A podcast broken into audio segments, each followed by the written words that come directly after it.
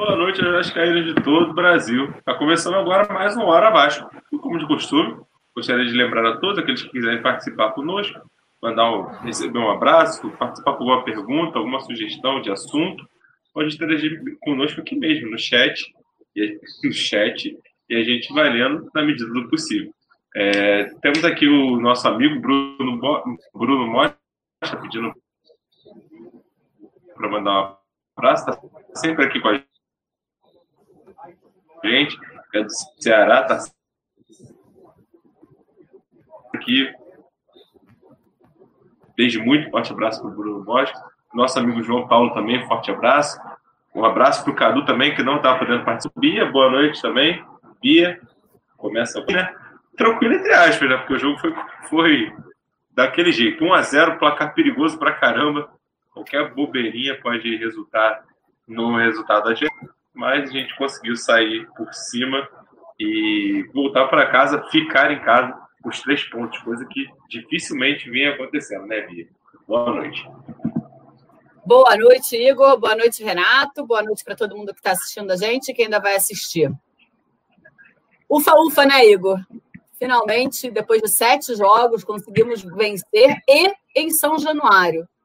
Né? Quer dizer, das 26 rodadas, das 25, porque acho que tem uma rodada menos, foi só a nossa quarta vitória em São Januário, mas uma vitória que, para mim, e acho que para todos os vascaínos, né, foi importantíssima, até porque o, o, o, Botafogo tinha se aproximado, né, tinha feito, tinha feito três pontos ao vencer o Curitiba, enfim.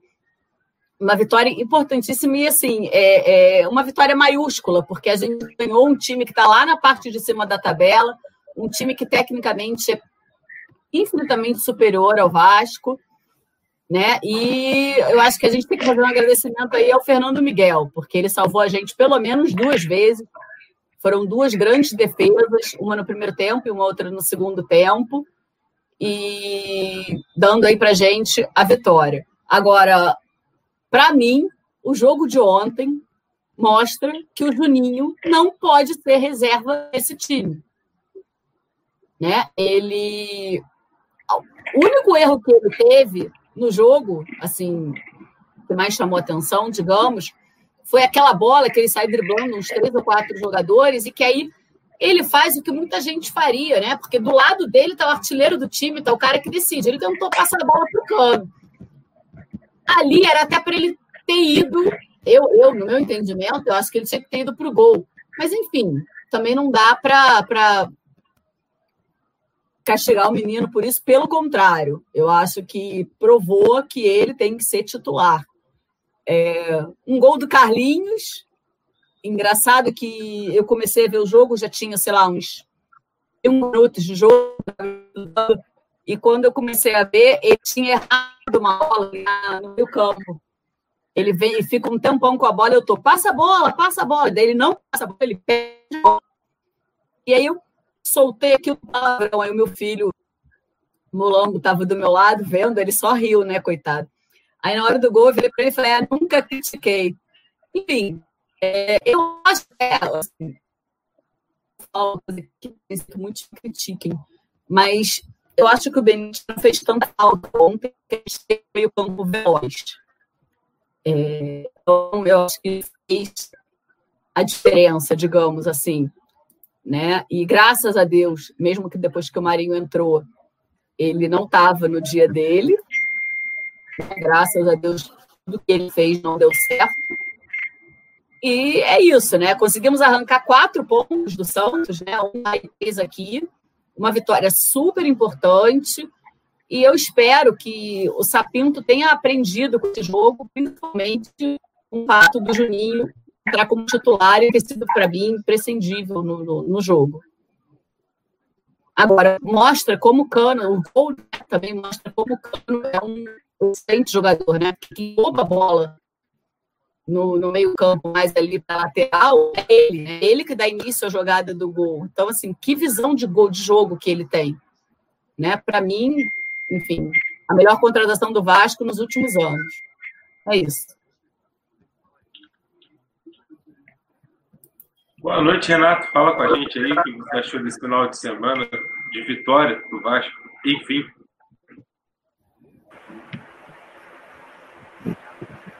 Boa noite, Igor. Boa noite, Bia. Saudações vascaínas. É, conseguimos uma vitória é, nessa luta aí contra o rebaixamento. São três pontos que, como a Bia falou, são quatro, na verdade, que a gente conseguiu contra o Santos, né? Se tratando de um time que está com ambições maiores do que a nossa, né? Um semifinalista de Libertadores e que hoje é o oitavo, nono colocado no Campeonato Brasileiro por razões até de escolha, né? De, de, de, de jogos para poupar jogadores e também pela questão do Covid.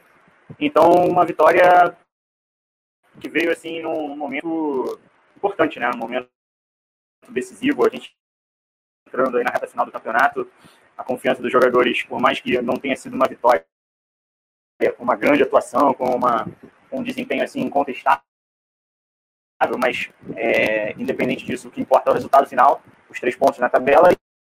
E aí sim, com esse resultado positivo, a confiança sendo restaurada e eles tendo condições de prosseguir na briga, independente do Santos ter poupado jogadores, ter dado poucos minutos para os seus principais jogadores, o Marinho, né, que é um dos principais jogadores do campeonato, aliás, é, e o Soteudo, a gente ainda assim ganhou os três pontos, isso que importa.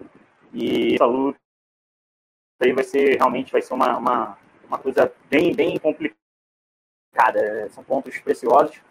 E a gente vai, falar mais para frente sobre o jogo em si, mas é, a gente não tem momento, não tem, é, como é que eu vou dizer, não tem condições hoje de exigir uma grande atuação, de exigir uma, uma grande performance é, coletiva desse time, né?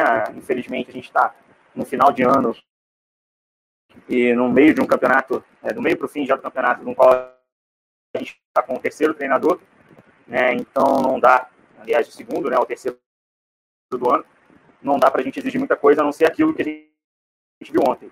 É, me incomoda bastante ver o Vasco jogar dessa forma. O Vasco não é um clube de, de se orgulhar por jogar dessa forma, mas a realidade em 2020 é essa, a tabela do campeonato nos obriga a, a nos conformar com isso e brigar ferozmente pelos pontos, se defendendo e não atacando o adversário, fazendo o adversário ficar encurralado dentro do nosso campo. E isso aconteceu ontem de maneira inversa, né? Nós aqui seguramos a bola ao máximo, catimbamos, demoramos a bater lateral, a bater falta, para segurar esse resultado que, como eu disse anteriormente, foi de extrema valia. Então, é, nesse caso, eu não gosto muito de ditado popular, mas os fins justificam os meios e o resultado veio.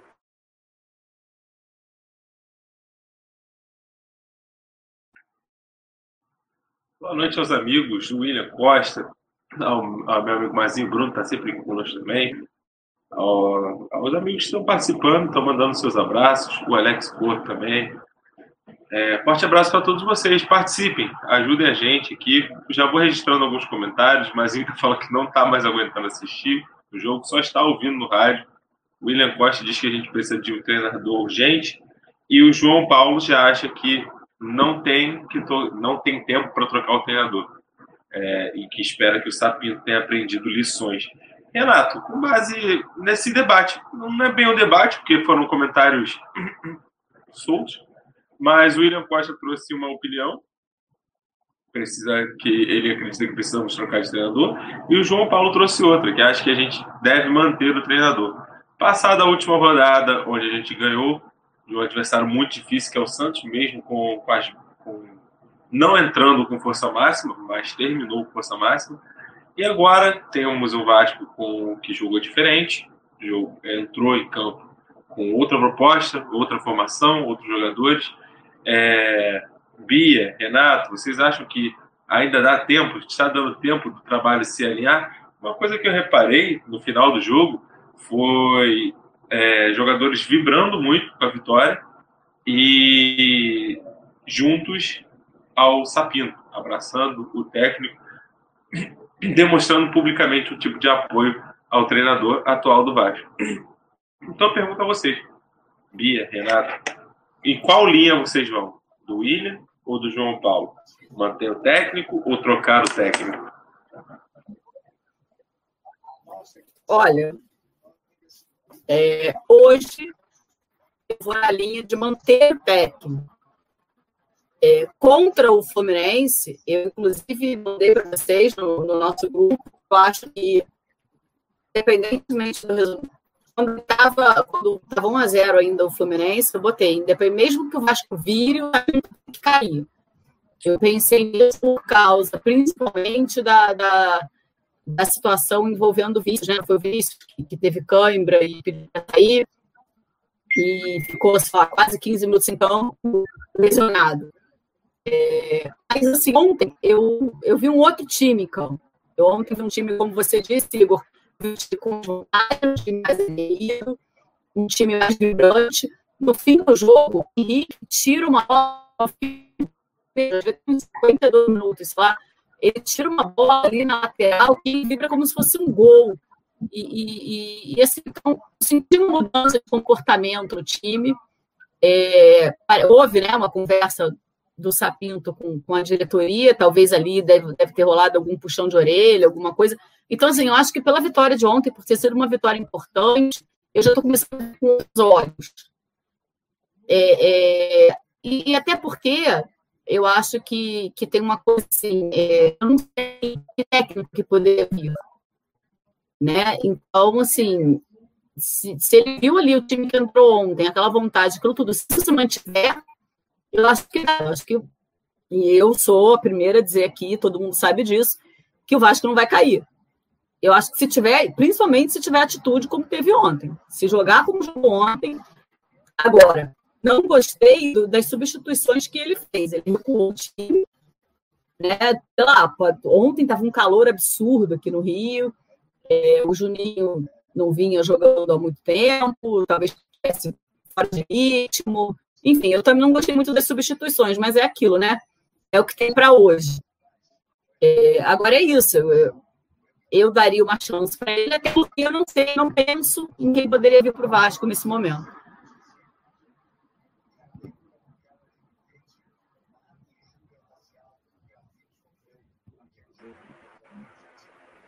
É, eu, assim, é, primeiro eu vou, vou na, na, nos fatos.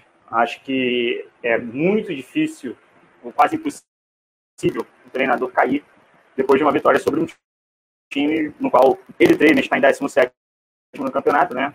E ganhar do oitavo semifinalista da Libertadores. Isso é um argumento muito bom para um treinador é, começar a receber créditos pelo seu trabalho. Uma vitória independente, como eu falei, independente da, da maneira como a vitória veio, independente do que da postura é, tática da equipe, não vou falar nem da, da, da, atitude agora, vou falar primeiro da parte tática, que realmente o Vasco fez escolha de uma estratégia e ela deu certo porque a vitória veio. Então, acho muito difícil é, haver uma troca de treinador com, essa, com esse argumento, com essa circunstância né, de, de, de, vitória. E vou muito no que a Bia falou e do que o João Paulo aí na, no chat, um abraço, João Paulo Santos, falou. É... Eu não gosto do Sapinto, não gosto do trabalho dele, ele não gosto das substituições dele, não gostei da escolha dele, já falei que se tratou de uma atitude, de, um, de uma escolha muito equivocada, mas ele está aí. Né? E aí ele permaneceu, sobreviveu a goleadas diante do Grêmio, sobreviveu a atuações muito ruins, e agora, depois de uma vitória, a gente começa a achar que realmente é com isso que a gente vai até o final. Né? E espero que evolua. Né? Espero que o jogo de ontem, por mais que tenha sido contra um Santos alternativo, vamos dizer assim, é, seja um sinal de, de, crescimento da moral e da organização do Vasco, né? Porque é, é, eu acho que a gente contou com uma dose de sorte e de competência, principalmente do nosso goleiro, para sair com a vitória de ontem. E não dá sempre para contar com isso. É, espero, como eu disse, que evolua o trabalho, que seja um progresso. A gente pegou, por mais que seja o Santos alternativo, é o Santos. E temos jogos pela frente aí que não são tão difíceis quanto os do Santos. Então dá para acreditar, dá para ter esperança de que as coisas possam melhorar com ele, mesmo com ele. E agora, se você me pergunta é, se eu gostaria de manter o Sapinto como treinador, não. Não gostaria. Não gostaria que o Sapinto continuasse se eu tivesse hoje carta branca para dirigir o Vasco, eu não teria, não, não, não teria mantido sequer para esse jogo com o Santos. E fica difícil é, a escolha de um substituto, né? É difícil você encontrar um agora, mas é, eu não gosto, não gosto do trabalho dele, acho que é um trabalho inferior ao do antecessor dele, do Ramon. E por esse motivo também eu não gostaria que ele permanecesse, mas eu disse, é, eu primeiro é, pontuei os fatos, né, que eu acho que a realidade é essa, acho que ele não sai, mas particularmente eu o tiraria. Eu não apoio a permanência dele, mas é isso. Eu acho que é, é, não há tempo hábil para a gente recomeçar o trabalho. Felizmente essa vitória ontem veio, porque se a derrota acontece ontem, é muito provável que a gente estivesse falando hoje na procura de um novo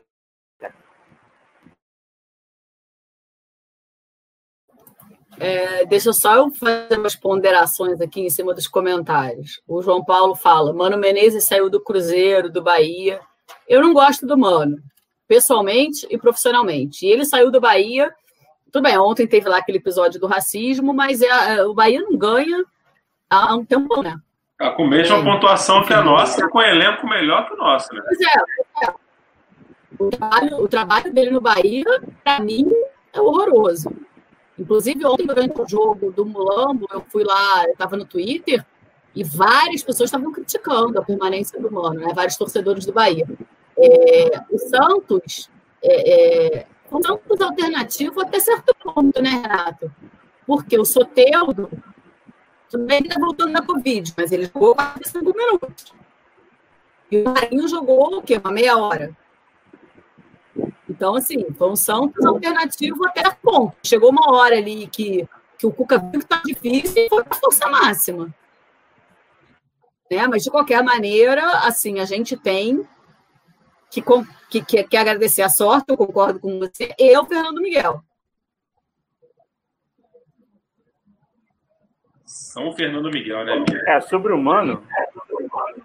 É, é, sobre o Mano, até falei semana passada sobre isso, é que o Mano ele se enquadra no, no técnico brasileiro vencedor dos anos 90, dos anos 2000, da, da primeira década, né? Vida com a imprensa, até com jogadores também, que passou da validade, cara.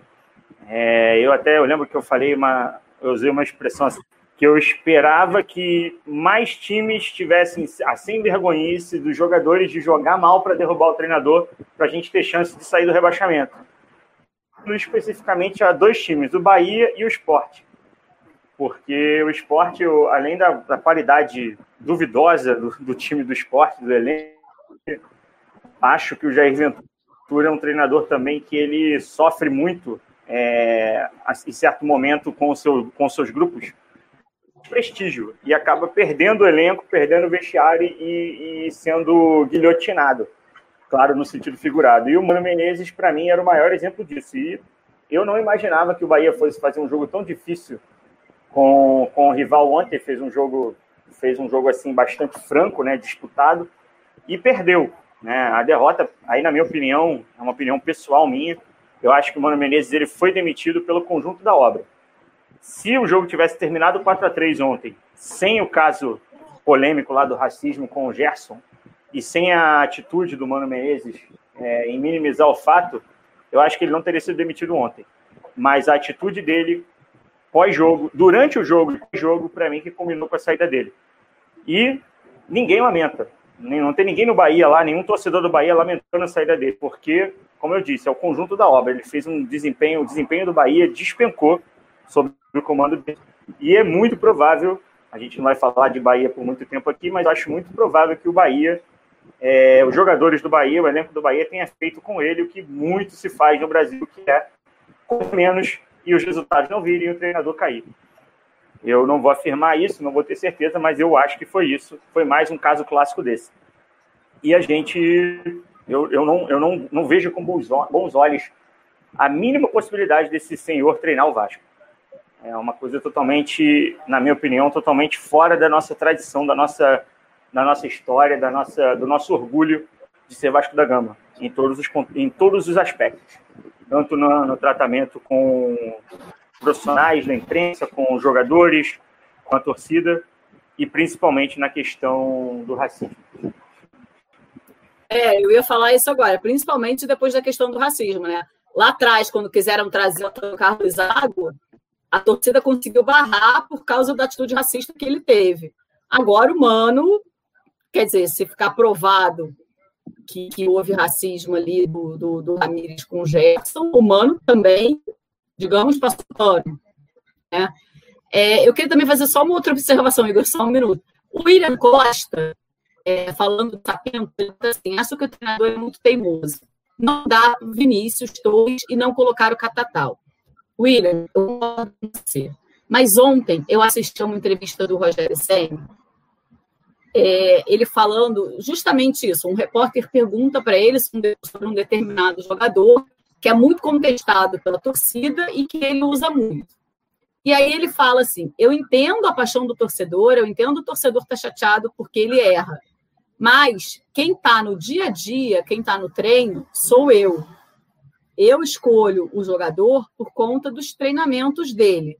Então, assim, pode ser por isso. Tá? Mas eu concordo que eu prefiro o Catatal ao Torres e ao Vinícius. Mas assim, eu estou só falando que pode, a gente não tem essa, é, é, essa vivência do dia a dia, né? A gente vê só os jogos. Pouquíssima coisa a gente vê de treino quando passa em reportagem. Então pode ser por aí.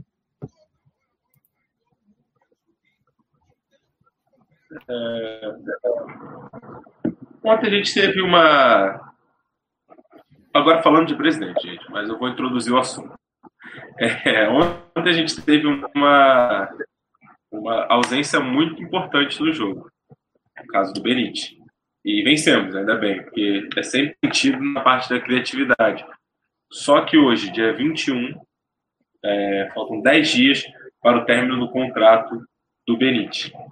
E o, o presidente, o novo presidente, até que se prove o contrário, né, já teve coletivo, foi anunciado pelo Campelo, não sabemos se vai ter alguma outra manobra na justiça, outra pedido, outra, enfim, não vamos entrar nesse mérito agora porque não tem nada de concreto além de especulações. Mas o contrato do Benítez acaba daqui a 10 dias e o novo presidente, Jorge Salgado, falou que não recebeu nenhuma, é, nenhuma posição, uma, um posicionamento positivo do empresário do Benítez. A proposta do, do novo presidente é que os, o contrato de empréstimo se estendesse até fevereiro, que é o fim do campeonato. É, a gente, muito, diversas vezes, né, Bia, Bia Renato, e a galera aqui do, do chat, a gente já debateu se seria, quanto seria importante a permanência do Benítez e se a galera aqui, o William, o João Paulo, o Mazinho Bruno, todos, o Bruno Walsh, todos os nossos amigos aqui, se eles iriam dispor dos 20 milhões para ter o Benítez.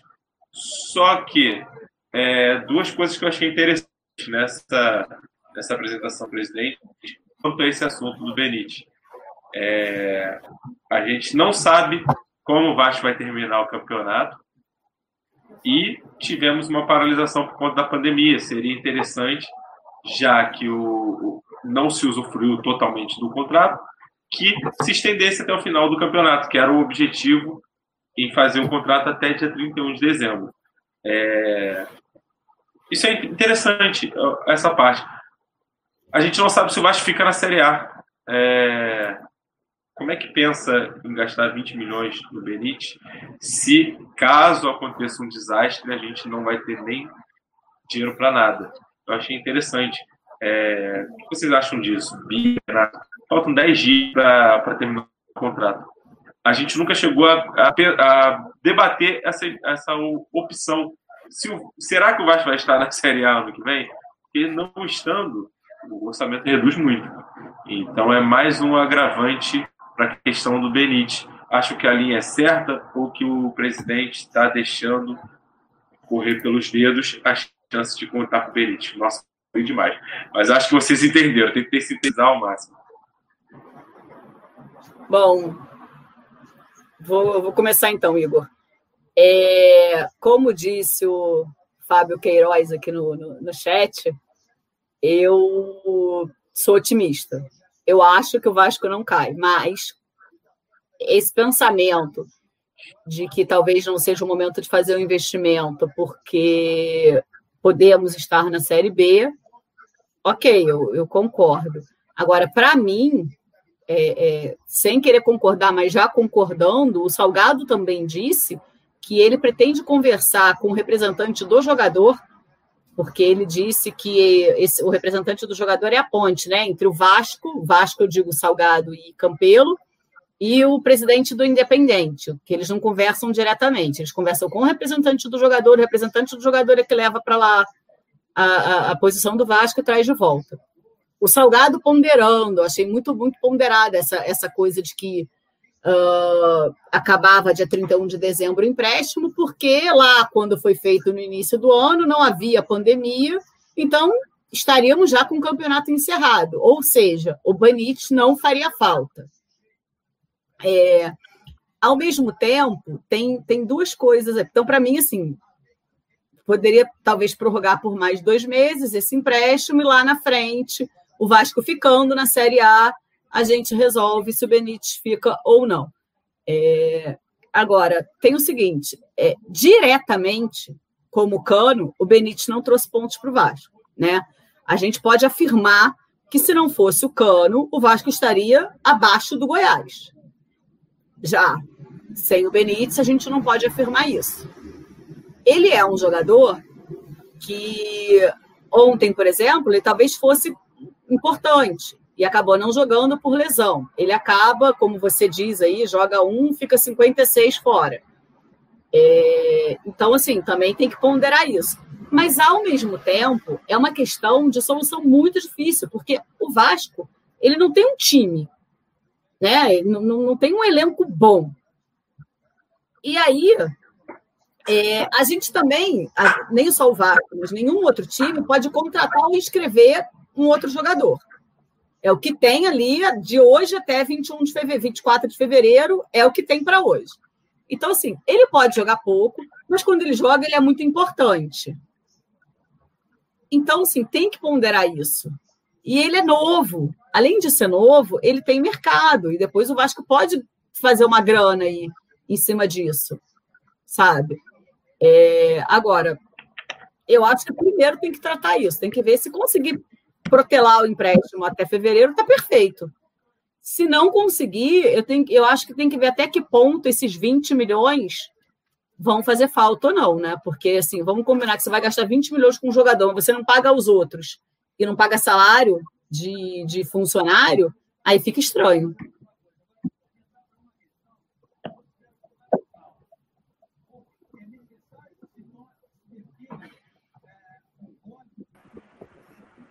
Essa questão do Benítez, cara, essa transferência, essa negociação do Benítez é muito difícil, é muito complicada pelo, pelos, pelos desdobramentos, né? Em primeiro lugar, pela pandemia, porque quando o Benítez foi contratado, nós tínhamos um calendário, é, seguiríamos o calendário normal, né? Ele foi contratado até o final do ano, porque supõe, supõe-se que o campeonato acabe em dezembro.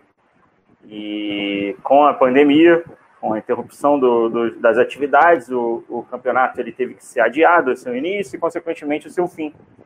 E, infelizmente, não houve uma negociação lá atrás é, automática, né, de renovação automática desse empréstimo, ou pelo menos uma conversa por parte da dirigência do Vasco né, com, o gente. E até essa conversa não, não deve ter havido, porque, primeiro, eu acho que não esperava-se que o Benítez fosse subir tanto de produção na pós-pandemia. Quer dizer, na pós-parada da pandemia, né? Porque a pandemia está aí ainda. É, o Benítez, ele, antes é, dessa interrupção, era um cara que estava dava a impressão de lutar contra a balança, de forma, interessado e passava a impressão de que seria mais um estrangeiro que veio para o Vasco e a gente tinha se iludido. Porém, com o retorno das atividades em agosto, né, setembro, não me lembro direito, ele surpreendeu. Ele voltou a apresentar o futebol que o credenciou a ser um, do, um dos destaques do Independente e é, fez que a gente começasse a cogitar né, a contratação definitiva. Pois bem, com o valor que há né, esse, em, em jogo para o valor, para ser adquirido em definitivo, e a situação que a gente vive hoje no Vasco, né, de transição de, de, de, de administração, de mudança de presidente, é, a questão da, da, do valor, é, acho difícil a gente fazer um investimento desse, porque o Benítez, é, vou usar uma palavra que foi dita aqui, até ver se eu dou crédito aqui, alguém falou que o Benítez é uma incógnita. Para mim, uma incógnita no seguinte sentido, no sentido de que é, foi o João Paulo Alencar Santos que falou isso. Porque é, a gente vive hoje uma realidade totalmente desproporcional ao já complicado calendário brasileiro. Já falei isso aqui outras vezes, a gente está numa pandemia e os jogos foram encavalados, as rodadas foram encavaladas, então a gente teve uma sequência alucinante de jogos aí, domingo, quarta, domingo, quarta, e jogadores com condicionamento físico privilegiado sofreram. E quem não tem condicionamento físico privilegiado, quem tem um pouquinho mais de dificuldade, que é o caso do Benítez, sofreu mais ainda. E aí você fica pensativo quando você vai investir um valor desse num jogador que não tem é, a sua plenitude física. Ele não demonstrou sua plenitude física no Vasco, então é complicado você investir um dinheiro assim. É, o ideal, como disse a Bia, seria realmente se a gente conseguisse fazer uma manobra aí é, com o Independiente é, para renovar esse empréstimo até fevereiro. E aí sim, com o final do campeonato, com o resultado da, da, da temporada decidido e definido, é, com o orçamento que teremos à disposição para a temporada seguinte, aí sim a gente começar a planejar. E tem um detalhe que a gente não lembrou, que o Benítez, o contrato dele com o Independiente se encerra no meio do ano que vem. Então, a partir de 1 de janeiro, teoricamente, pode acertar com qualquer clube do mundo, assinar qualquer pré-contrato com qualquer clube do mundo. Ele, teoricamente, deve se apresentar ao Independiente em janeiro, o contrato dele de empréstimo com o Vasco se encerra, ele se apresenta ao Independiente, mas ele já é um jogador livre para fazer um pré qualquer clube. Então, vamos supor que a gente contrate o Benítez em definitivo. A gente vai estar tá abrindo mão, contratá-lo de graça daqui a seis meses, teoricamente. Porque normalmente quando o Vasco, quando o Vasco não, quando se contrata um jogador livre, você acaba gastando parte do dinheiro que você gastaria comprando esse jogador com luvas, premiação para o próprio atleta. Isso é, isso é de praxe né, nessas negociações. Os jogadores, os empresários exigem uma, uma premiação em luz como compensação pelo fato do, do time não estar tá despendendo, despendendo dinheiro para comprá-lo. Então, assim, é como eu disse no início, uma negociação muito complicada. Comprar, pergunta assim, resposta seca, comprar por 20 milhões, eu não compraria.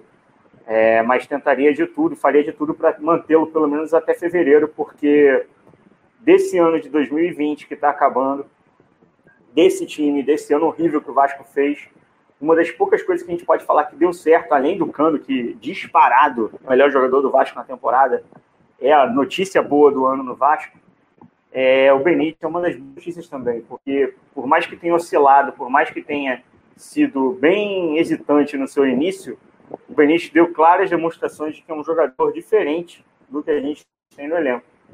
E contar com ele pelo menos até fevereiro, seria bastante interessante para um cenário que o Vasco não permite muita margem para. Não, não, não, pode ser o luxo de abrir mão de um jogador que a gente. Era muito bom, seria muito bom se a gente tivesse ele no elenco até fevereiro, mas é, a negociação é complicada, vamos guardar ele. Como eu disse, eu não compraria um enorme para mantê-lo até fevereiro. O Fábio Queiroz diz que com 20 milhões dá para trazer três ou quatro jogadores da América do Sul para serem titulares. O Jorge Sérgio já diz que o Benítez é um jogador comum. O William Borges diz que tem que enxugar o elenco, contratar uns 5 ou 6 que vêm para jogar e completar o elenco com uma base. Chega de deixar o elenco com jogadores medíocres, no qual muitos nem jogam. É, é, eu concordo, Inês.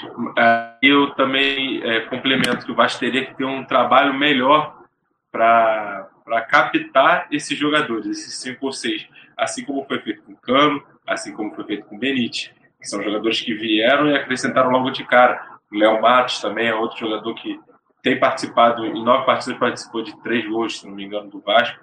Então são jogadores que vieram e agregaram de cara. É, não como nos casos do Torres, como no caso do daquele Paredes, que já foi até podemos citar o Carlinhos, que é um jogador, às vezes, até esforçado, mas que é um jogador que não me desce totalmente também. Eu, eu colocaria nesse bolo. Então tem que ter um trabalho de, de captação melhor. Acertos, com mais acertos e menos erros, como foram no caso do Cano e do Benítez, porque são esses erros, Paredes, fatores que acabam inchando o elenco. Porque você contrata um jogador na esperança de que ele venha e resolva e, e e ele acaba não sendo. Aí quando a gente vai ver, tem 50 jogadores naquela invasão do, do CT, porra, se os jogadores resolvessem pegar aqueles torcedores organizados, porra, ia ser mole. Porque tem 50 jogadores. Quando tu vê, tá um, um, grupinho conversando, e quando você vê, daqui a pouco vai um blocão de jogador, cara, que não acabava mais. E tem que ter isso também. O João Paulo vi que ele, o, o Independente, ele acha que o Independente não vai ser tão besta em prorrogar. Porque se ele se machucar no empréstimo, eles perdem dinheiro. Não vai ter como vender o Benítez na frente. O Benítez é um cara que se machuca o tempo todo. Eu até acho que essa última lesão dele foi Miguel, cara. Não sei vocês, o Renato Bia, faltando 10, 10 é, dias para acabar o contrato, faltavam 11. É, acho que foi Miguel. Não sei se o Benítez jogará mais. Se jogar, é, eu deixo para lá, queima, queima a minha língua, mas eu não sei. Estou é, falando aqui do, do o Mazuco José Sérgio o nosso presidente Jorge Salgado falou que é, tem recebido avaliações muito positivas do, do, do Mazuco, mas ele tem procurado, tem, conversou antes de, da decisão judicial com o Rodrigo Caetano. O Mazinho Bruno está falando que o Mazuco é péssimo, não sabe montar elenco. É, não sei de quem partiu a contratação do Cano e do Benítez, mas foi um puta do acerto. Se foi do Mazuco, ele até tem seus méritos. Por que não? É, complementando, é, foi só, só isso mesmo para falar. Agora falando de presidente ainda, né, da questão da política do Vasco. Oi, pode falar. Já ia entrar em outro assunto. Mas acho que o seu vai ser mais, mais interessante. Pode falar. Do, do... A questão do dinheiro aí do Independente, cara, é, o Independente não vai ganhar dinheiro com o Benítez. É, como eu disse, o contrato do Benítez acaba 30 de junho de 2021. É, são seis meses só de contrato, ele tem exatamente seis meses e dez dias de contrato com o Independente. Então, talvez essa, essa sua teoria ela tenha um contra-embasamento mais nessa, nesse fato, que o contrato dele acaba daqui a seis, seis meses e dez dias. Ele pode estar acertado com outro clube, Sim ele pode simplesmente voltar para o Independiente esses seis meses lá. O calendário argentino está tão bagunçado, bagunçado que o brasileiro. Assim, se a gente acha o calendário do futebol brasileiro bagunçado, se você parar para ver o argentino, você enlouquece. Então, assim, ele pode passar seis meses treinando, correndo, dando voltinha no gramado, cumprindo o seu contrato, treinando apenas no Independiente, e no dia 1 de julho ir para o clube que ele supostamente tinha acertado. Então, assim, pode ser um Miguel sim, pode ter sido já uma lesão, uma contratite, né? Como eu costumo falar, o cara já tem contrato com outro clube, já não quer mais se expor ali ao risco de se lesionar. E a gente sabe que se fosse um contrato acertado com o Vasco, a postura seria outra. Então é muito difícil é, que o Benítez permaneça no Vasco. E como eu disse, o Independiente não vai ganhar dinheiro com o Benítez. Não vai. O contrato dele vai acabar agora, a não ser que exista um acordo, como já aconteceu no futebol, de jogador renovar contrato com o clube por dois, três anos, só para fazer isso. Outras vezes com times brasileiros, times argentinos, você renova o contrato do atleta só para fazer a venda. E aí, sim, nessas circunstâncias, talvez o Independente consiga ganhar um dinheiro. A gente só vai descobrir isso de verdade daqui a 10 dias a 11 dias, quando a gente vai saber onde o Benítez vai treinando. Em Avejaneda, ou em São Januário, ou em outro. É, Igor, voltando aí ao Sapinto, o João Paulo Alencar Santos faz uma pergunta aqui, que não, não justificando o técnico, a falta de treino integral também não afeta o serviço do, do técnico, né? não justificando o Sapinto. Eu super concordo com isso. É, mas eu já vi que, eu já li em alguns lugares que no Brasil não se tem treino integral, o que eu discordo, porque eu acho que um time como o Vasco, como o Vasco, que eu digo no, na, na, posição em que se encontra, né, na atual situação do campeonato, o time tem que jogar integral, sabe? Eu não posso chegar, e acredito que nenhum de vocês a gente não pode chegar para o nosso chefe e falar assim: não, não estou afim de trabalhar o dia inteiro, não. Eu vou trabalhar de 8 a meio-dia e depois de 3 às 6. Você pode fazer isso? Não pode. Se o seu chefe chegar para você e vai falar assim, não, você vai trabalhar de 8 às 6, vai ter uma hora de almoço, é isso que você vai fazer. Então, assim, eu acho que um time como o Vasco tinha que treinar integral pelo menos dois ou três dias da semana. Né? Já tudo bem, tem muito, muito jogo, mas agora, agora a gente está até numa fase. Janeiro volta, né? Voltam os jogos no meio da semana. Mas eu, eu penso que eu, eu concordo com o que você está falando, João Paulo.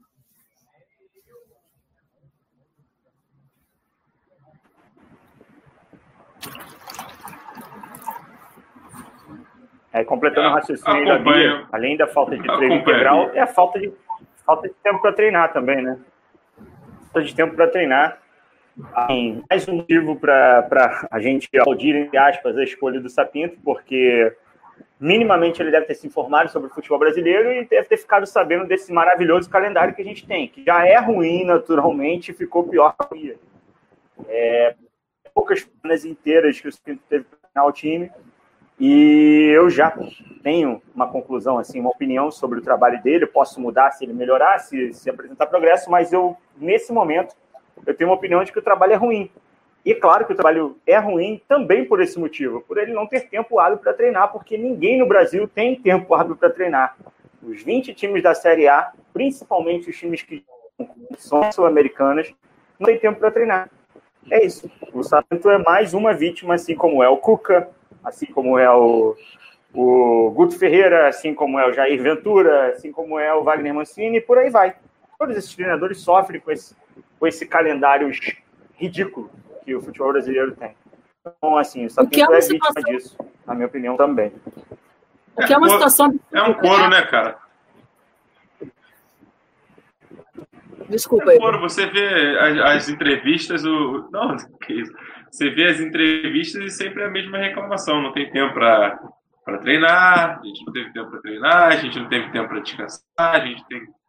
É, infelizmente, é, é, como o Renato disse, é o esdrúxulo campeonato sul-americano, campeonato brasileiro, o calendário. É isso, infelizmente. Pode completar, Bia. É uma situação. Não, é uma situação absurda, né? Porque, por exemplo, se a gente pegar o Santos e o Grêmio, é, eles estão pagando por estar em três competições, pagando no sentido que uh, tanto o Santos quanto o Grêmio entraram com times alternativos esse fim de semana.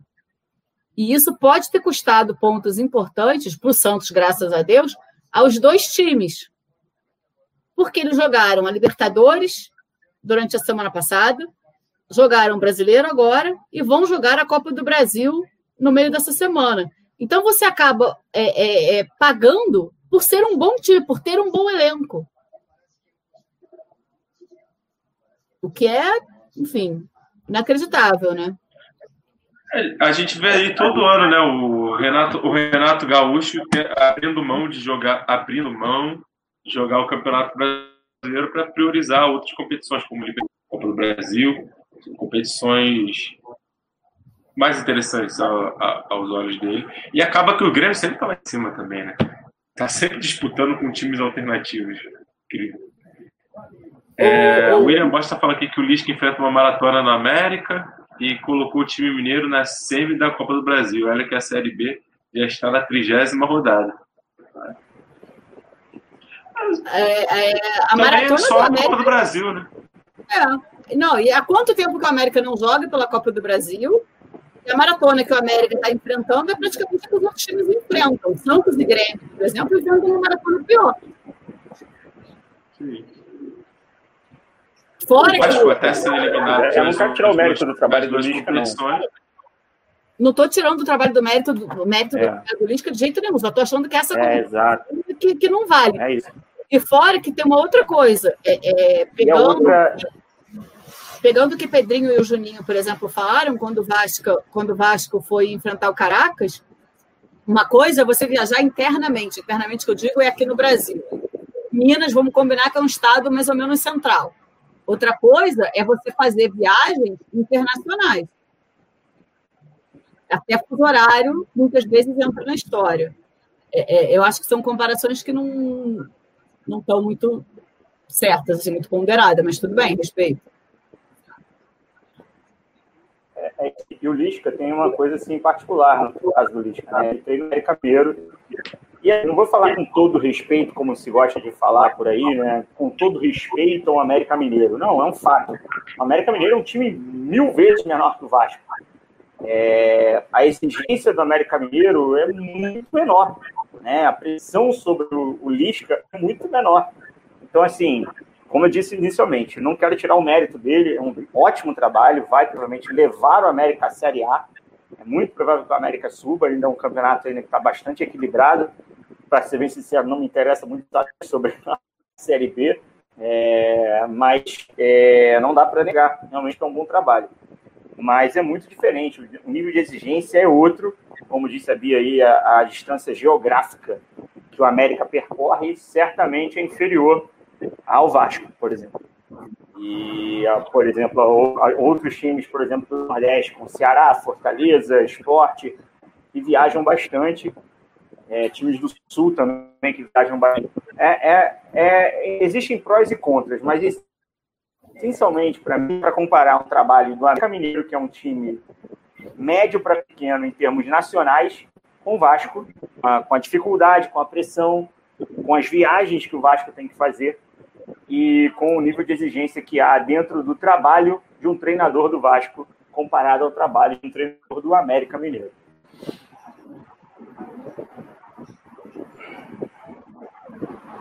O William Bosch está falando que tem viagens para o interior do Brasil que são piores que o Uruguai. Realmente tem. Só que até a questão que a Bia falou também, de fuso horário, que é, é uma questão muito importante também, cara, porque desregula totalmente o jogador e um dia de semana e no outro dia ele já está já tá no mesmo horário, praticamente. Então, é, tem todas essas questões além. E, e antes do Vasco ser eliminado de, de, todas essas competições, vinha jogando três, né? O, é, o Campeonato Brasileiro, que é um nível de pressão muito mais alto, com times de nível muito melhor também, e ainda jogavam a Copa do Brasil e também a Americana. Então, é, questão de calendário, a maioria dos clubes do Brasil enfrentam um calendário igual ou pior do, do, que o do América Mineiro. Só que o América Mineiro teve competência, a gente falou aqui que não vai desmerecer o trabalho do lixo, teve competência de, de conseguir chegar até onde chegou. Deu sorte, deu alguma sorte também de enfrentar o Internacional de Abel Braga também, né? Abel não dá.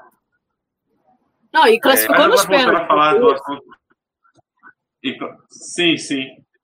O Inter quase passando o sufoco danado, levou para os pênaltis e a gente viu o que, que, viu. Já tivemos cenas lamentáveis no final do jogo. Mas mudando de assunto, é... o Jorge Salgado está dizendo que ah, o, pessoal, o João Paulo né, falou sobre é, falta de salários pagos, de não poder ter, pagar, é, trabalhar integral. Um dos tópicos do presidente do Vasco foi que a primeira coisa a se fazer seria pagar os salários atrasados, que isso motivaria o plantel. Atitude legal. E também falou que, que, é, que a linha mestra da gestão será melhorar finanças e fazer um time mais forte, sair de uma situação caótica, que é a que enfrentamos hoje, para algo mais confortável. É, pelos tópicos aqui, o, o, se vocês podem conferir, no netvasco.com.br, uma entrevista bem sóbria, uma entrevista sem, sem muito, dizer assim, sem bravatas, né? Foi o que eu li aqui num dos comentários, a galera reclamando que é mais do mesmo, é, vai tentar, vai tentar, mas, cara, o cara não tem o poder ainda, não sabe como vai enfrentar o clube, não tem como cobrar do novo presidente que ele já prometa mundos e fundos como vinham venha sendo cobrado por outros casos. Achei certo a postura. Vocês, Bia, Renato. Eu achei ok, cara. É, é isso. Não tem, não tem, tem nada além disso. O Vasco precisa exatamente isso. Equacionar as dívidas. Respirar um pouco para poder começar a dar passos maiores. Não é sair contratando a Deus dará, pegando empréstimo que não vai conseguir pagar. Achei ok. Gostei da entrevista.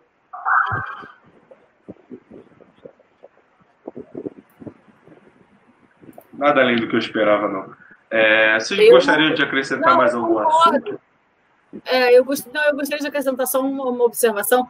Muita gente criticou o Salgado em dois pontos. Um, porque ele fala, eu vou tentar, eu prometo, é, é, é, eu vou, vou, vou, é, assim, na verdade ele não afirmou, né?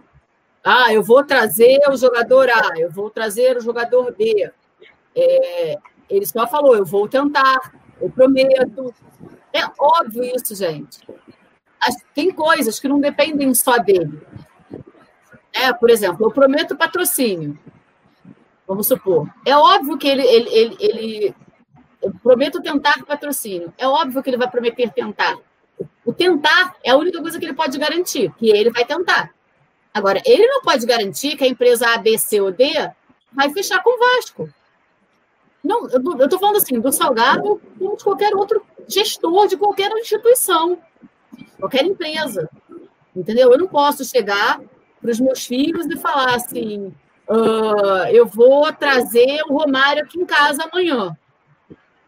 Porque não depende de mim, depende de mim chegar lá e falar: Romário, você quer fazer uma visita na minha casa amanhã? Ele vai dizer sim ou não. Eu tentei, eu fiz a minha parte. Mas pode ser que não, dê certo. Então, acho que, que é isso. Sabe? É, é, eu não estou discutindo aqui se o Salgado é a continuação do Campelo, se é a volta do euriquismo, nada disso. O que eu estou discutindo é que ele fez um discurso ponderado no sentido que ele não pode prometer o que ele não é capaz de cumprir assim, porque ele não é, não é, dele a palavra final, né? Não é, não é, dele a palavra da empresa. Sim, eu vou fechar com o Vasco. É, e tem uma outra coisa que eu achei também, ah, uh, o Zé Luiz Moreira, ele chegou junto com o Zé Luiz Moreira, porque eles são amigos há muito tempo, e, e o Zé Luiz Moreira declarou, dando a entender que pode ser que ele continue no cargo. Cara, qualquer um que esteja no cargo e também vai dar essa declaração, que está cavando dele ali. Ele quer continuar no cargo. Então, ele falando isso, ele já joga ali uma, uma coisinha, uma, uma, sementinha ali na cabeça do Salgado. O Salgado mesmo disse: é, eu não vou anunciar o vice-presidente de futebol, porque até o fim do mandato do Campelo, quem manda é o Campelo. Vamos supor que ele anuncie que vem aí o, o, o, o, diretor, o VP XPTO. E aí qualquer jogador do time é, não gosta do XPTO e o XPTO não gosta do jogador do time. Cara, isso já vai deixar o time. É aquilo que a gente conversou lá atrás, de, de prometer jogadores, nome X, nome, né, o nome certo. É óbvio que isso dá, dá, dá, tira a, pessoa do prumo. Então, acho que está certíssimo de dizer que vai tentar, porque não depende só dele, o que depende dele é tentar, isso ele prometeu fazer. E está certo de não, de não anunciar o VP de futebol, porque não se sabe qual vai ser a situação, qual vai ser a reação de quem está lá dentro. E no momento não é o que a gente, o que a gente precisa do Vasco calmo. Tanto é que o Vasco acalmou de quinta-feira para cá, uma vez que o Levin, graças a Deus, assim, temos uma atitude muito nobre dele, o Levin ter dito que não ia recorrer, então acalmou. O Salgado já foi anunciado presidente. Acalmou, a gente ganhou. Eu acho que isso mostra que, que bem ou mal, a política reflete no campo sem querer, né?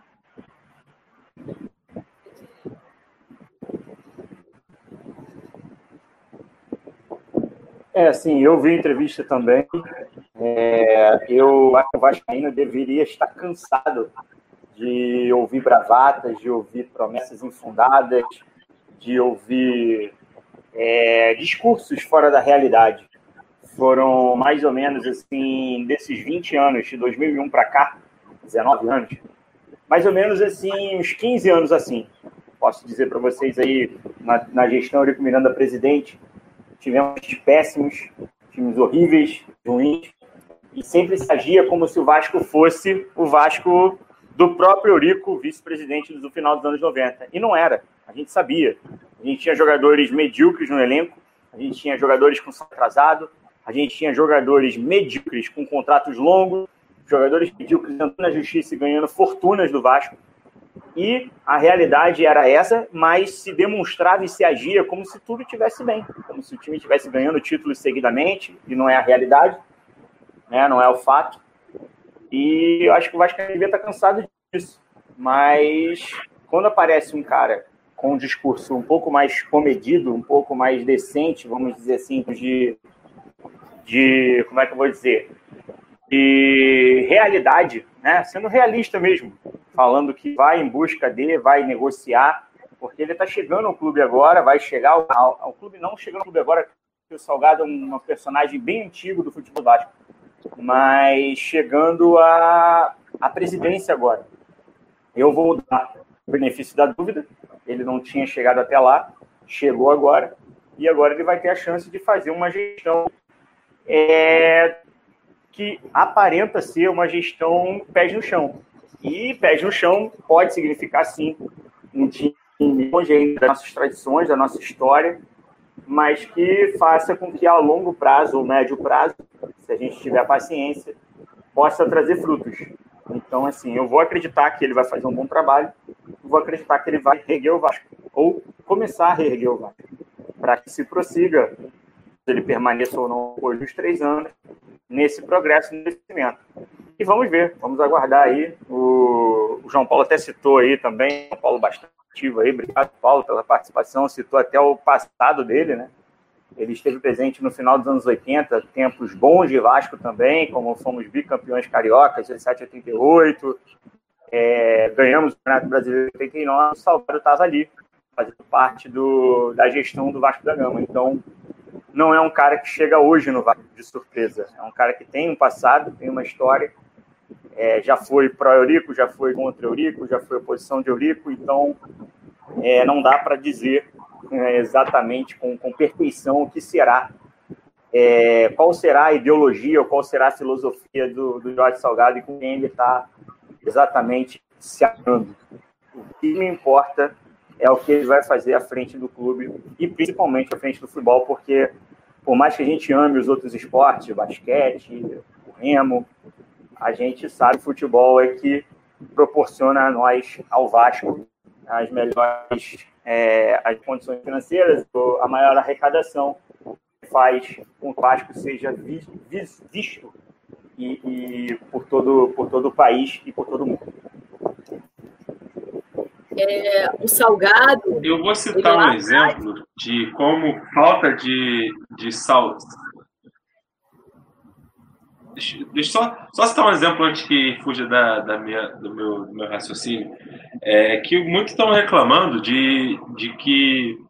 Reclamando não, mas fica a impressão, fica a sensação, a gente sabe por que, que a galera tá na bronca com o Salgado desde o início, porque o Leve esse ano prometia mundos e fundos, prometia jogador X, jogador Y, jogador Z, todos os jogadores que mexiam com os frios do, do torcedor. Isso é, isso é óbvio eu, Pia, Renato, gostaríamos de ver esses jogadores no Vasco também, desde que viessem de uma forma que não atrapalhasse o clube. Como assim atrapalhar? O exemplo que eu posso dar próximo, não sei se é tão próximo, queria ser, porque todos nós somos vascaínos, é, independente, eu, eu, concordo com o Renato, nosso foco principal sempre vai ser o futebol, mas como Vascaínos, a gente está sempre antenado, ou eu espero que estejamos antenados a categorias de base, a, a esportes olímpicos, como o basquete. E a gente teve no basquete, no passado recente, um time muito bom. Um time que foi montado somente com estrelas. Era um time para ser campeão nacional. E não foi. Foi eliminado na primeira rodada do playoffs da NBB. Mas, cara, você falar ah, de playoffs, não, isso não é NBA. Atingir playoffs da NBA é você não ser rebaixado, praticamente. E por que que deu errado esse time? Porque não se pagava salário. O time era muito bom, mas o time, o time não tinha patrocinador e o time não tinha, como clube não tinha estrutura para pagar os jogadores. O time se desfez todo na temporada seguinte, a temporada de fracasso, e o time se desfez todo. Na temporada, na próxima temporada, depois do fracasso, veio um time mais enxuto. Um time, um time que brigou até a última rodada para não cair. E não caiu por detalhe. Então, isso é só para ilustrar um pouco do exemplo do, do porque tem que ter é, responsabilidade na gestão, no ato de montar um elenco. Porque você pode ter sucesso na camada do elenco, é, como os Mulanos tiveram no ano passado, deram muito certo, mas hoje, esse ano já não está dando tanto certo, já foram eliminados de duas competições. Então, não é, não é receita do sucesso você ter um time com nomes atrativos, mas com uma estrutura precária. E hoje é o que o Vasco tem. Uma estrutura por trás precária. Não temos condições de ter um time desse e manter um time desse. Então, poderia acontecer como no basquete. O Vasco teve um time muito bom, não ganhou nada com um time muito bom, um time muito bom se desfez. O, o, o, o no ano seguinte, tivemos o time mais fraco de todos montados no Pereceu com responsabilidade para manter o projeto do basquete. Então, é, é, era só isso que eu queria dizer quanto à responsabilidade, quanto à briga que o torcedor tem que ficar na mesma, é mais do mesmo, é mais do mesmo porque a situação atual do clube não nos permite fazer algo diferente. É, eu sou torcedor, eu sou vascaíno, gente, todos nós somos vascaínos. Claro que a gente queria estar com o time voando, ganhando tudo, lutando por tudo, mas não tem estrutura para isso. E para ter estrutura para isso, tem que ter responsabilidade para cavar lá na frente algo melhor. Então é por isso, gente. É, é, é por isso que eu gostei do discurso do Jorge Salgado. Que tem sobriedade, é, promete que vai tentar e tem que tentar, é o mínimo tentar. Ele tem que conseguir fazer fundos sem ter a garantia que vai fazer, cara. É simples, só isso. Fala, Bia. É, voltando aí a, ao, ao Salgado, é, é, no sentido de que ele é um nome antigo na política vascaína, ele foi vice-presidente de finanças do clube entre 87 e 89, e não é a primeira vez tá, que o Salgado se candidata à presidência do Vasco.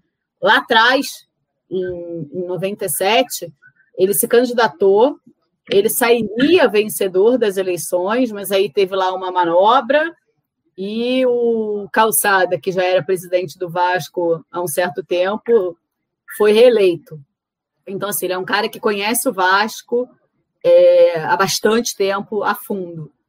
Né? E, e, e eu queria falar aqui, elogiar os comentários do João Paulo Alencar Santos e do Paulo Henrique Antunes, né, que estão sempre aqui acompanhando a gente.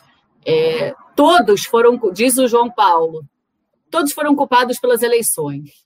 O Levin esperava no tribunal, ganhar no tribunal. Então, eu só quero paz e espero uma boa gestão.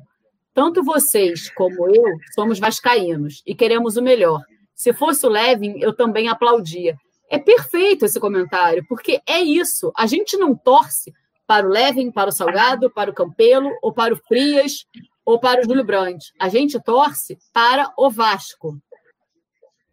Então, não importa se é o Salgado, o Campelo, o Levin, o Júlio Brandt ou Frias, que está lá na ou o Eurico, ou Calçada, quem está lá, quem está lá mandando no Vasco, tem que ter o nosso apoio. Óbvio que todos temos que criticar caso não gostemos da, da situação. Crítica respeitosa. Agora, pelo amor de Deus, pedir para ir para a justiça. Eu não estou falando isso porque foi o Salgado que ganhou, não. Eu falaria isso de qualquer outro, tá? Mas pedir para ir para a justiça porque é golpe, porque é isso, porque é aquilo. Cara, chega, sabe? A, a torcida, o torcedor é o primeiro a criticar quando a eleição é judicializada.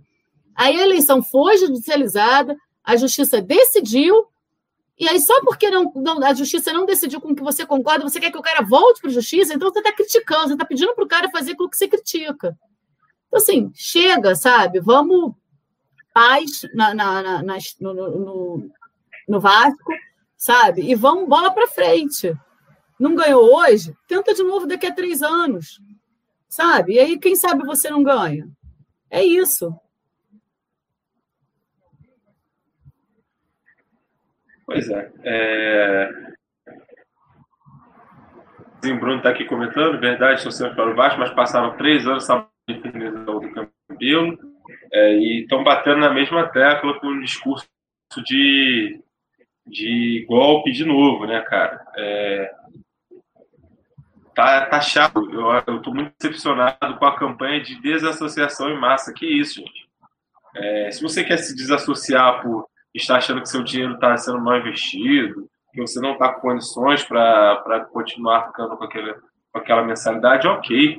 Mas porque você não concorda com, a eleição de faça fizesse melhor, ao invés de se desassociar, se associasse com o título de eleitor para você votar. É, porque também não vale, não, não, não, me venha com esse discurso de que a, que a, a, a vontade do não foi feita, porque houve uma eleição, gente. Então, o sócio que tinha direito a votar pôde votar na eleição. Se o candidato X não quis estar presente na eleição, poxa, gente, então a culpa não, é, não foi do sistema. A culpa também não pode não ter sido até do candidato que estava com as suas convicções. Mas não vem dizer que não foi respeitada a vontade do sócio, porque foi eleição direta ainda por cima. Mudou, não é mais o, a decisão do conselho. Então, gente, é decepcionante ver Vascaíno jogando contra o Vasco. Eu acho isso decepcionante. É, o William Bosch está achando que está falando aqui que acha que essa do sócio torcedor poder votar é uma boa, também. É, se, se fizeram um estudo e se for cabível para o sócio torcedor votar, sem atrapalhar nada no clube, que faça uma coisa decente também, ótimo. É, mas, mas também acho que nem pode, né, Bia? Por questões de estatuto. Enfim. Não sou isso, não. Eu sou contra. O mais... Você é eu contra o sócio torcedor votando? Eu sou, eu sou. Porque você não tem garantia. Uh, uh, qualquer um pode ser sócio torcedor né? Eu chego ali, eu pago, eu viro sócia torcedora. Na internet mesmo. Exatamente. Então você não tem garantia de que aquela pessoa é realmente vascaíno. Alguns clubes é, do Brasil fazem isso, né, Bia? Você não tem garantia que poucos clubes o sócio torcedor vota. Eu depois eu posso fazer uma Acho busca. Que é o caso do Inter e do Fluminense. Eu posso, não enquanto a gente fala, eu posso fazer uma busca, mas assim, poucos clubes o sócio torcedor vota. É... Então, assim, eu sou contra o sócio torcedor votar. Eu acho que quem tem que votar, e olha que eu posso falar isso, porque eu mesma não voto. Ah, eu sou sócia, mas não tenho direito a voto. É, eu, eu, sou contra. Eu acho que tem que ter lá um, um número X, X anos dentro do clube, para, sabe, para, enfim, você ser apto a votar, porque não há garantia de que a pessoa que é sócia torcedora quer o melhor do clube. Óbvio que você tem que acreditar que quem é sócio torcedor, quem paga, é vascaíno, quer o melhor do clube, mas não tem garantia. O que é diferente do sócio geral ou proprietário, né? É, o Mazinho Bruno fala que a eleição foi decidida por tráfico de influência no judiciário porque foi decidida por dois, torce dois torcedores mulambos. Mazinho, se você está falando isso baseado numa foto que rodou aí as redes sociais, é mentira, que eles lá não são os dois é, é, desembargadores, tá? Que votaram. Eu não sei se, se eles são mulambos, se eles não são, mas mesmo que eles sejam mulambos, é, o, o judiciário, juízes, desembargadores, eles têm que prezar pela, pela imparcialidade. Eu costumo acreditar nisso, tá? E não é o fato dele ser mulambo que ele botou lá o salgado pensando no pior do Vasco. Você não pode, você não está na cabeça do cara pensando nisso. Eu acho que é muita teoria da conspiração, sabe? Entendeu? É, é, é muita porque o cara é mulambo, o cara quer o mal do Vasco. Não necessariamente, sabe? É, é, enfim, é, é isso, é o que o João Paulo está falando. A gente tem que acreditar na boa fé e na ética das pessoas. Um juiz tem que ser imparcial, um desembargador tem que ser imparcial. Ele tem que julgar o que está ali. Pode querer o mal do, do Vasco sendo A ou B, como é que define isso? Qual é o mal para o Vasco? Seria, é. seria o, o Salgado? Quem é o mal para o Vasco? É isso. Quem vota no Levenciano acha que o mal do Vasco é o Salgado. Quem vota no Salgado acha que o mal do Vasco é o Levenciano. Então não tem nenhuma coisa certa. E o Mulambo?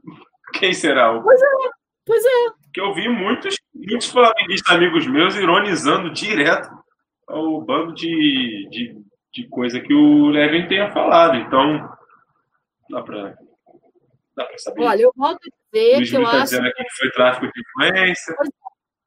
Eu acho que é muito, é, é muito, muita coisa estarem falando assim. Tem que ser imparcial, mas não é. Foi tráfico de influência. Justiça do Brasil é corrupta. Cara, gente, cuidado com esse tipo de, de afirmação. Sabe? É, é, a gente tem maus e bons profissionais em todos em todos os lugares, em todos os trâmites. A gente não pode generalizar. Entendeu? Todas as profissões têm pessoas boas e pessoas ruins. Você não pode falar que porque fulano votou dessa forma num julgamento que ele é corrupto ou que foi tráfico de influência, nada disso. Entendeu? Uh, do mesmo jeito que o Salgado tinha ótimos advogados, o Levin também tinha. Sabe? Agora, é, eu volto a dizer, pelo amor de Deus, sabe? Deixa isso pra lá. Exatamente, ele próprio é advogado. É, é, deixa isso para lá e torce pelo Vasco, cara. Sabe? Já foi, já está resolvido. Quer dizer, eu espero que esteja, né? Porque o Levin disse que não vai entrar na justiça. Então, assim, eu acredito, eu acredito na palavra do Levin, assim como eu procuro acreditar que os desembargadores julgaram com a ética e, e, e com a imparcialidade que é, lhes é devido. É, já foi, vamos torcer para ele fazer um, uma, uh, um, uma boa gestão e daqui a três anos a gente bota quem a gente acha que deve. A, a, a, gente vê o quanto é divididas as opiniões, que a gente tem aqui é, pessoas contra, pessoas a favor, pessoas de, de ambos os lados. Né? O caso do Lucas Alves, o caso do Luiz Brito, o caso de todos os amigos. Tem é, é, pessoas que tinham suas experiências diferentes, cada um com sua preferência. Mas em Bruno, é o Luiz Brito, todo mundo, cada um aqui. Então, eu volto, estou decepcionado com a atitude da torcida em de parte da torcida também falar que a, a, torcida é sacanagem. De parte dos torcedores que deixaram de ser sócios por uma questão, por, por conta de algo que foi decidido. Muito decepcionado com isso, mas enfim, cada um sabe do seu, eu continuarei sendo sócio e isso não vai mudar. É... Luiz Brito está dizendo aqui que rasgaram o estatuto, enfim, cara. Eu não vou nem entrar nesse assunto, eu, eu tenho a minha opinião. Eu não vou, não vou ser hipócrita com vocês. Eu também tenho a minha, que eu não tenho a minha opinião. Eu, eu tenho a minha opinião quanto tudo isso que aconteceu, quanto tudo isso que pode acontecer, mas evitar, vamos evitar o destino. Eu não vou manifestá-lo. É, eu acho que tem um presidente e faça uma boa gestão. É, nenhum dos dois era a preferência, mas continuo achando que deram um golpe. Mas em Bruno a gente sabe que não era sua preferência. Todo mundo aqui, nós sabemos que a sua preferência era o Campelo. A gente sabe que você gostou da gestão, que não foi tão ruim. Vamos, não vamos cruéis a ponto de dizer que foi a pior gestão, porque não foi. Vamos saber agora, né? Quando o novo presidente entrar e abrir aquela caixa preta, porque não é uma gestão transparente, é uma gestão de acertos, mas não é uma gestão transparente. Então vamos esperar aí para ver o que, acontece, o que acontece. Se é tão boa ou se pode ter sido muito ruim. É, um abraço para o Wagner Caetano, um abraço para o Luiz Brito também, um abraço para o Lucas Alves, um abraço para o João Paulo, que está participando aqui com a gente para caramba.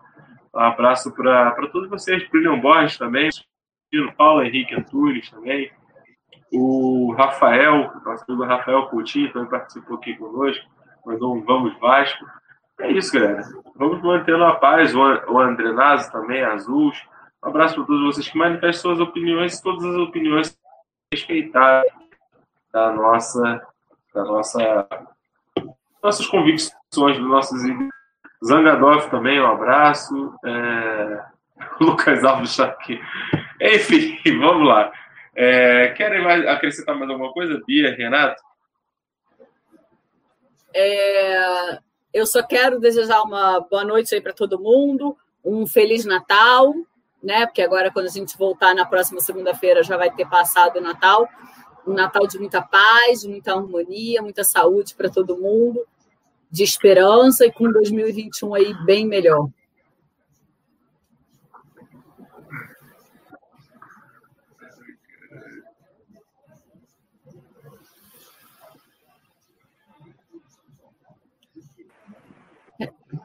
desejar boa noite, agradecer aí por todo mundo que participou, todo mundo que falou com a gente no chat, participação extremamente ativa, extremamente produtiva para nós, obrigado.